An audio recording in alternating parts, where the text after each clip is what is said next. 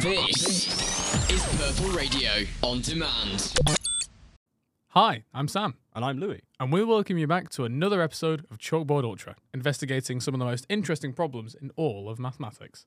What are we doing today, Sam? Today, we have another special guest on. Here to talk about all of the origins of electromagnetism is Chris. Hi everybody, my name's Chris. Welcome, to, glad to be here. Yeah, welcome. welcome, Welcome to He's to going to take here. over. He's going to take over. He's going to take Welcome over. to the podcast. I'm now taking over. Louie and Sam can go away.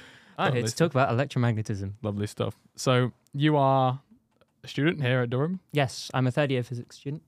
Very good, which is a definite what's a, a take on us doing maths and maths and statistics. Better than maths. It's all STEM. It's all STEM. Give us a little more of an introduction to you, Chris. What are you what are you into? Guess apart from studying physics at uni, I'm part of the Butler C pool team. There are that Ooh. many pool teams. How many are there? We've got, I think, five. But apart from that, I'm part of Sam's amazing Butler Jazz Band. Yeah, thank you very much. Thank you very much. Yeah, yeah. I think I've heard you play. You. Uh, what, what do you play exactly? Is it I the play the bass guitar. the bass guitar? Is that jazz? I thought jazz was just. Well, jazz is more traditionally the, the double bass, if you're going to use that. Well, if you Mm. really want to go into it, they originally started with blues before jazz was even a thing. They had the double bass. I thought you were talking about the origins of uh, electromagnetism, Chris. Yes, not the. Oh, origins. yes. Oh, the Let's origins get- of let's jazz. get back on Origins of jazz. Let's get on with the episode.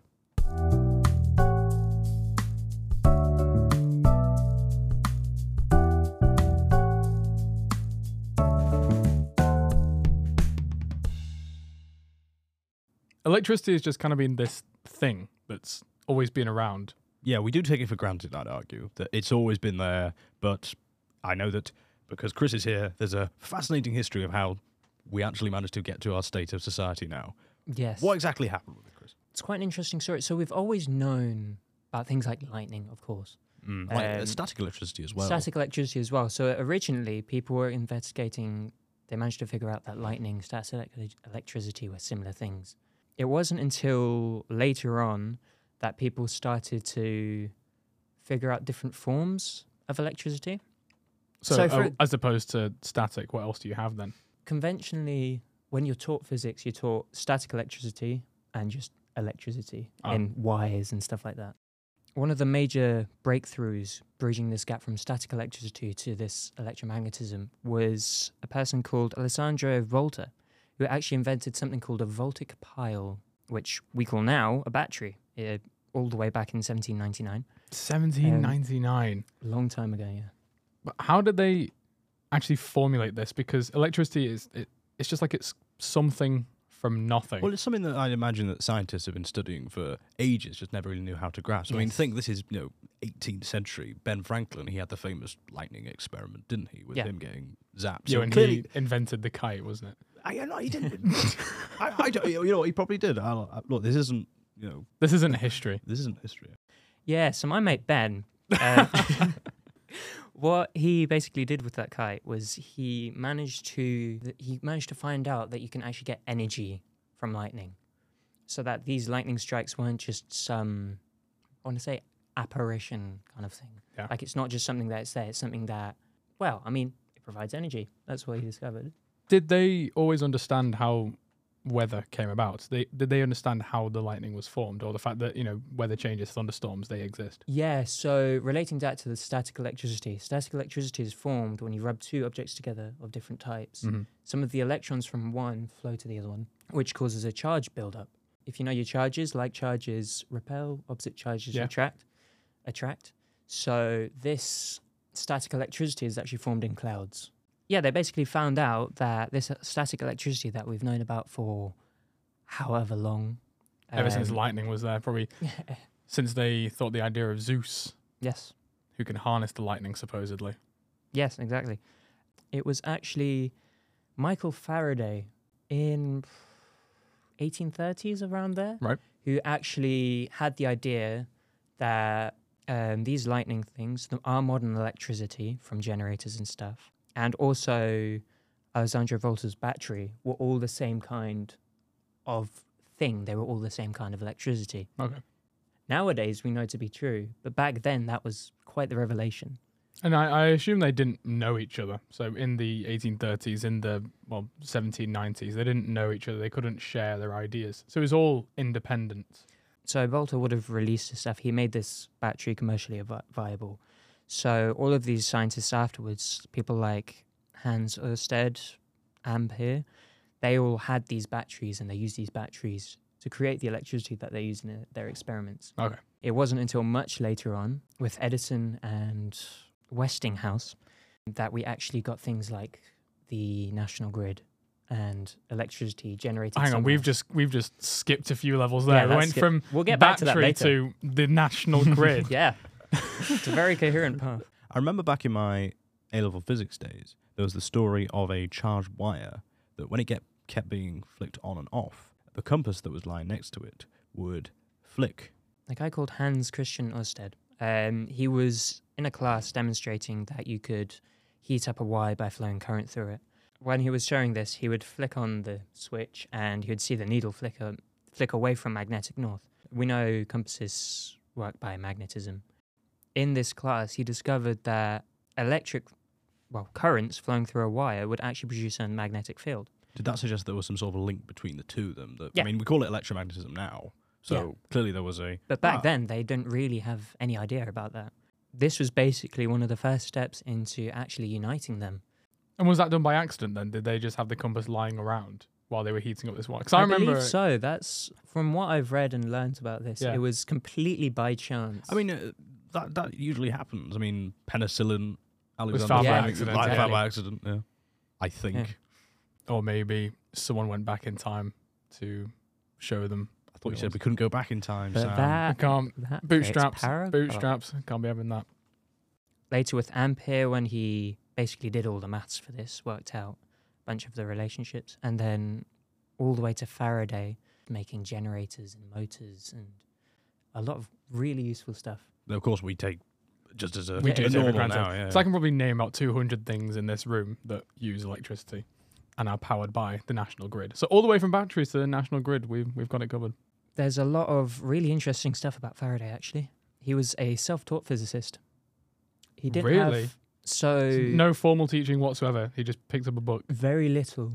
He was disciplined in physics and chemistry. hmm He basically discovered the main thing that he discovered is if you've got a changing magnetic field, um, that will induce something called an EMF in the wire, Electromotive force. oh, I Yes. remember that. Yeah.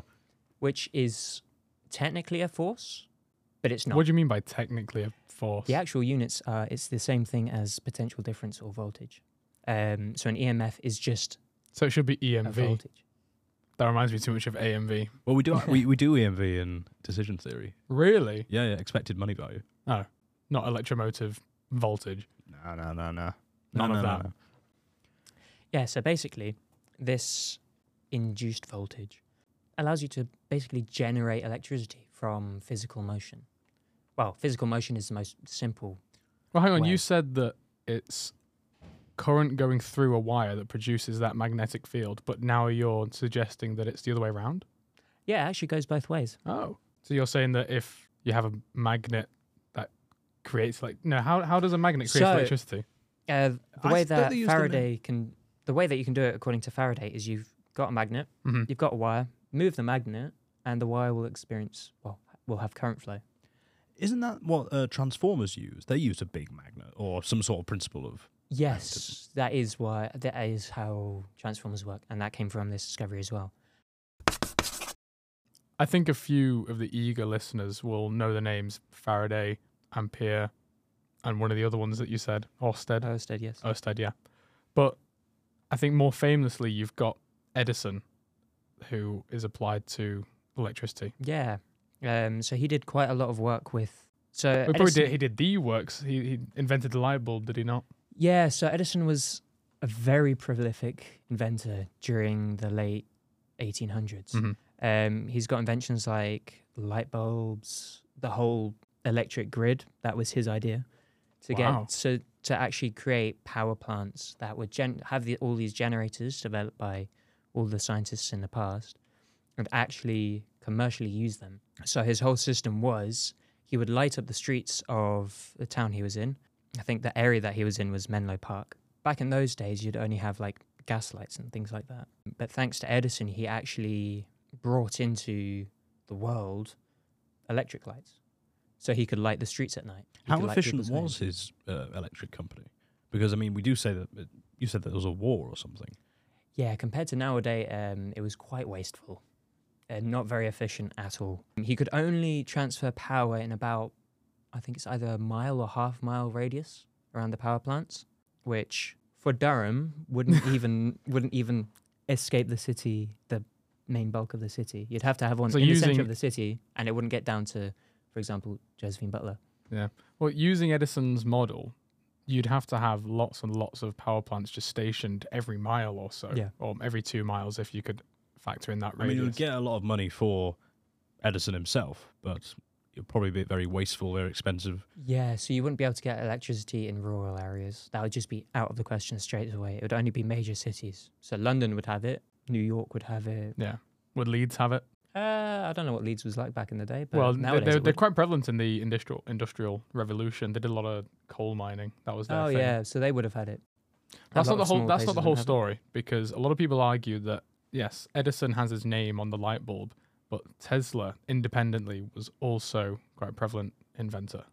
Yeah, so Tesla, quite actually- a remarkable scientist. Yeah, yeah, he actually worked for Edison. Yeah. And there's Oh, a famous, really? yeah, yeah, there's a famous story of uh, Edison tasking uh, Tesla to redesign some of his uh, inventions, and said, "I'll give you this big wad of money," which would have been a lot of, you know, particularly because of inflation, Yeah. would be a lot nowadays. And Tesla redesigned it, and Edison didn't give the money. He said, "Well, you don't understand our American humor," is what he is, what he is said to have said, which is uh, quite appalling, and that's why Tesla uh, seeing his exploitation at work, most likely left and has joined a different company. Now, this was uh, Westinghouse, and they offered an alternative to Edison's, what, what did he call it? Direct current, which is where just the electricity would flow in one direction. Yeah. Westinghouse offered alternating current. And Yeah. this is, of course, where the big war of the current started, doesn't it? Yeah, so the War of the Currents, as it's called, is between Westinghouse's company and Edison's company. Westinghouse was the person who actually decided to, well, actually pay Tesla and acquire his patents for generating AC and using AC, and tried to basically change the world's opinion on which is better. Should we use Edison's DC that he's already installed everywhere, or should we change it to this new form called AC? Much to Edison's dismay, Edison very much tried very hard to stop um, Westinghouse from succeeding. there are very horrific stories that we you can hear that they would find people who had died via alternating current and then use that as a alternating current can kill. It was it was very pro- prolific. Yes. sort of sort of uh, I imagine that Newspaper. with alternating current, because it was a new idea, the reason it took off was because it was a lot more efficient. Incredibly so. But people thought it would kill you. In fact, what they'd do is they'd they'd kill animals to see if the current, which current was was safer. It was after the War of the Currents. This was 1902, I think 1902, 1903, where the war had ended, but they still thought, you know what, Thomas Edison Company, let's electrocute an elephant because supposedly there was an elephant called Topsy who'd been uh, very egregious. So they they did give it carrots laced with potassium cyanide, and then So they, They- gave it poison. they gave it poison, and then they electrocuted it. so is and that- it's a video. did they? It's a video. They filmed it. They, it's called it's Why did they? Why did they first give it poison? Probably because they thought that because of an, an elephant might not be able to, might actually survive electrocution. So They wanted to demonstrate that electricity was bad for you, so they found an alternate way to kill an elephant and then put electricity on it. there was someone called Harold Brown who seemingly took it on himself to try to show the dangers of AC live. Yeah. Now, at the time, this was considered, how shall I say, a shocking spectacle. Yeah, But I liked that. Oh yeah. You, there was always this sort of rumor of was Edison actually involved with Brown trying to put down AC? Yeah, like what was what did the feud boil down to? Because the well, the reason Well, mm, Go what it would have boiled down to was Edison's spent all this money on developing all this DC stuff. and then it seemed like it um, would go to waste if Tesla took over with his AC Yeah, it's it's just a normal politics. politics exactly. Yeah. Edison's not wanting all of his money and effort to go to waste. W- He's already built all of these DC stations. He's Mhm. already built all of this infrastructure, and now to have Westinghouse come along with his company and completely replace it is quite a blow to the business. Yeah, And so, how did that get down to the public then? Were there some true Tesla followers and Edison followers? How, how did the word get around? Well, it's money. That's the key thing because AC was on the on the rise. As much as the anti-AC pro- uh, propaganda was everywhere, it was still an efficient thing to use, Yeah. particularly if it was going to the rural areas, actually reaching everyone it could. People Yeah. experienced the benefits of it, and that's why the War of the Currents was lost. We still use AC, and of course we do use DC, but AC is arguably a better alternative. It's quite unfortunate that we had to have a war over these two different types of current because we use both of them all the time nowadays, but they've got very different purposes. The problem was Edison was trying to use DC in a way that it isn't good for. So direct current just has positive charges flowing, just going out there. This leads to a lot of waste, especially at long distances. But nowadays, all of our electronics, this sound desk next to me Yeah. uses it, your phone uses it, computer screens use it. But how, because how do they these- use direct current? Because it, is it because it's like short distances it needs to go? in these electronics, the reason why we've got DC is because we need that constant positive charge. So with alternating current, the charges flow one way, slow down, flow the other way, flow back, kind of like a wave. Yeah. We need this direct constant current to just be there so we can basically do operations with it. How modern di- digital systems work is down a wire, you send a pulse of DC current. So it goes 5 volts, 0 volts, 5 volts, 0 volts, or 3.3 volts, depends on the system. Yeah. So with alternating current, when you say it's going back and forth, is that positive charge going through and negative coming back, or is it positive just kind of flowing? If you imagine like water in a boundary, it's the same force. It's just kind of going back and forth. So how conductors work is it's only the electrons moving. Okay. Um, so the positive charges, the protons in the center of the nuclei of these atoms in this wire, they just stay there. Then these electrons, very slowly, mind you, do move forward and backwards, forward and backwards. And the actual electric field is changing its polarity. So that's the interesting history out of the way. But where can we apply these things that we've learned about electromagnetism to, of course, modern day electronics? Well, so one example that's quite easy to name at the moment these microphones that we're using need electromagnetic induction. Also, these headphones that we've got in our ears are, well, my tablet, your laptops, they all need all of this stuff. Um, connecting to the internet requires an understanding of electromagnetism. I still find that an amazing feat. Like just Wi-Fi. Yeah. So, how these microphones work is you've got, I guess, basically three components. You've got the diaphragm, which is at the, well, let's say at the front of the microphone. You make noise by speaking or from the environment. That makes the diaphragm go back and forth. Attached to the diaphragm is usually a magnet. Now, that magnet travels back and forth through a, a conducting wire, copper wire, usually. Right. Oh, it's that induction thing you were talking about. Yeah. That's probably the most common one, apart from headphones, which is literally the reverse. You just apply that alternating current to that. So the sound comes through the wire, and then that propagates the magnet, which then d- propagates a diaphragm into which the ears. pushes the air back and forth. sound compression. Sound. Yeah. Nice. Metal detectors, instead of having magnets and copper wires, they've just got two sets of copper wires. So they've got the principal one. I'm not sure the exact technical name for it, but the main one It sounds pretty technical to me. so.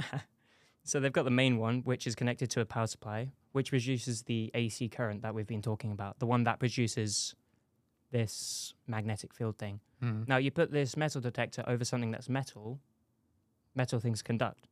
So Right, this yeah. changing um, electric field causes an electric, well, magnetic field and electric field in this conducting object, this metal. Yeah.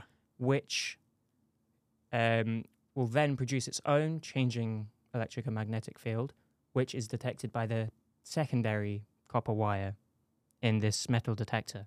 That's what the metal, metal detector detects basically. It checks this secondary wire. If there's a current flowing through it, then there's metal nearby. If there's not, no metal. I've talked a lot about induction. That's honestly that's probably the easiest one to find examples for. Um, buses also use it actually um, for their brakes. Um, would you like me to go into that? Please do tell. So buses and trains and trucks and all of those lovely huge locomotives, very very heavy, aren't they? Yeah, incredibly. Um, so how brakes normally work is they just work by friction. You just get two things, smush it either side, and it slows down the wheels. Um, however, these buses, trains, trucks, heavy vehicles are going way too fast and way too heavy. They just will not slow down that way quick Mhm. enough. If you've got somebody crossing the road in front of you, you need to slow down. So what they do is they basically use this induction principle. So there's another part of it that I think I might have mentioned earlier, but the fields produced due to induction, they always act to oppose the motion. So that um, metal through a copper tube or magnet through a copper tube, Oh, that's how that works. The field sets itself up so that you're producing this field in this conductor. That conductor will then produce a field which slows you down. So they have this long metal pole. I believe it's a long metal pole down the center of the bus. They've got these periodically down throughout the this pole. They've got sheets, kind of like brake pads, Mhm. along this thing. Then they have electromagnets around these um, this bit. Um, so when they want to brake, they turn on these electromagnets, and since the um, fields want to counteract the motion, the spinning thing connected to the engine, or connected to the whe- wheels rather, will very, very much want to slow down. Yeah. And the more powerful you got the electromagnet, the faster it will slow down. I have no idea because you just imagine that because a bus works in a very similar way to a car in that it's an engine. That's what I thought as well. It would just be the same as the car. Like You just got those brake pads. It does make sense for may- maybe larger ones, mm. like because the trucks. inertia going there. yeah. The problem is need a- you'd have to have very, very large brake pads in that case. Yeah. But with this system, you can have these brake pads spread along this central, basically an axle. And kind of thing. trains, I'm happy with. Maglev. What that's the one I'm just about to allude to. What happens in the case of like bullet trains? Because they go incredibly fast and they run on like electromagnetic poles, Yeah, so for like example, levitation almost. the Shinkansen in Japan, Yeah. the very, very, very fast one. Um, they basically work through magnetic levitation. You just got on magnet another magnet. They don't want to be next to each other, kind of thing. So both north Um, or both south in a way. Kind of, yeah. And then you have bits underneath so you don't go flying off. Yeah. Very, very, very much a marvel of engineering. Um, I believe they work in the same way. I'm not 100% sure because they are quite fundamentally different. Yeah. Because they don't work by wheels, they work by Maglev, as you've said. yeah magnets trying to push away each other, basically. Um, so they'd probably use a similar principle. Yeah. Well, we've covered transport, we've covered electronics in day to day life. Another one that I find really, really cool is its use in medicine. Mm. So, have you ever had an MRI, either of you two? No, but I know that the principle involves something to do with magnets. Isn't it the story that you got to make sure you don't have any metal on you? Yeah, Yeah, well, if you go inside with any metal on you, you will be stuck to that machine for a long, long time. well, I've not had an MRI, but I've had a CT scan that was that's like a baby MRI, I was told. It's kind of yes. I think I So remember being told if you can't get an MRI, you better get you get a CT. CT scan. Yeah. Right. What so happened how was I CT scans work? There, I can't remember the name. The first word's computer or computerized, something like that. It's basically using X-rays. It's kind of like an X-ray machine, but spins around you. Okay. Um, Well, that's what I needed to do. I fell off my bike and I'd had a pretty bad turbulent. It was a whole mess, and they th- looked at me and thought that there was going to be some spinal fluid leakage from my head. I, I don't know Hmm. fully know how it works. I'm not into medicine. Uh, some listeners might know that I'm extremely squeamish, so I didn't really ask too much about it. But I went for a CT so they could look inside my head and make sure that everything was okay. So they just took an X-ray of my head, but very, very detailed.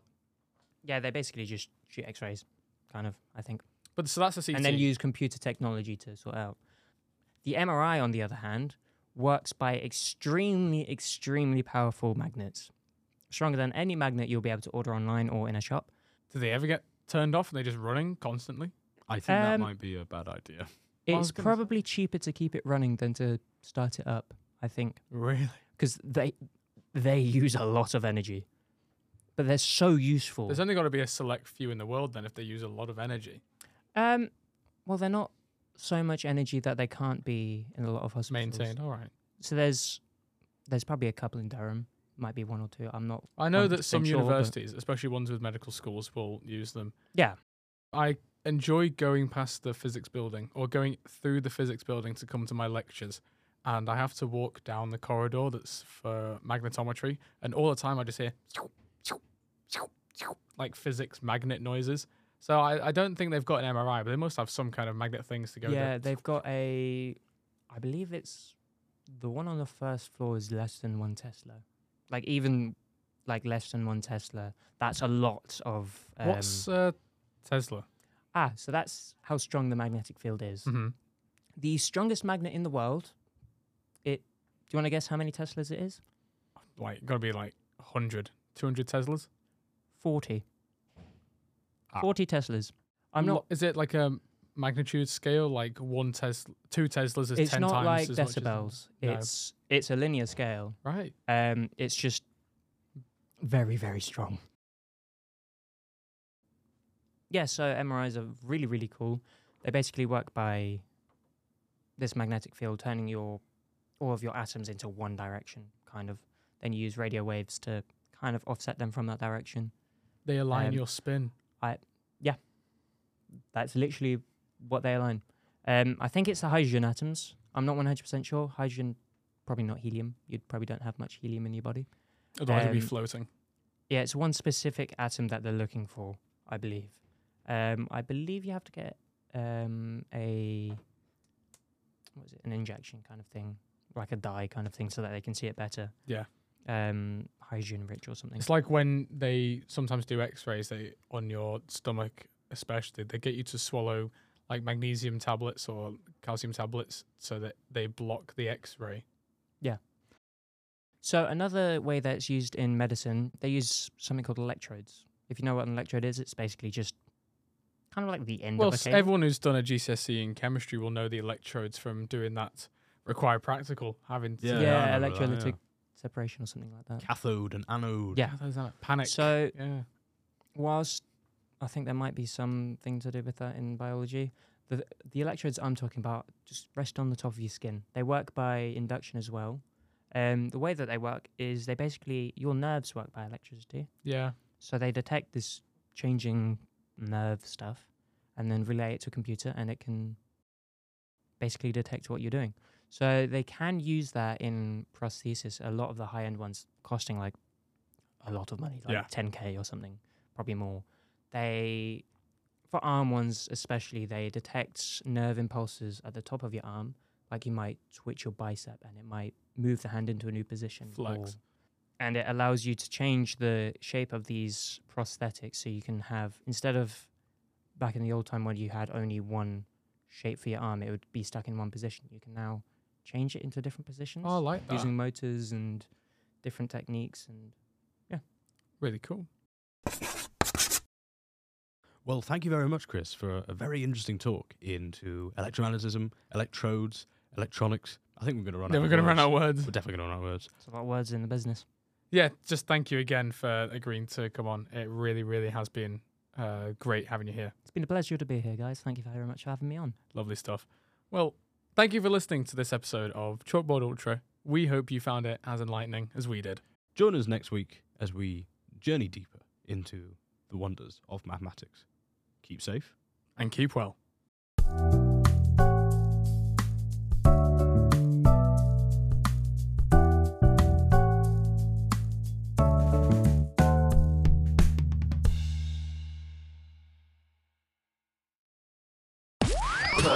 Radio Podcasts. Thanks for downloading this Purple Radio podcast. For more great content and to listen live, head to purpleradio.co.uk.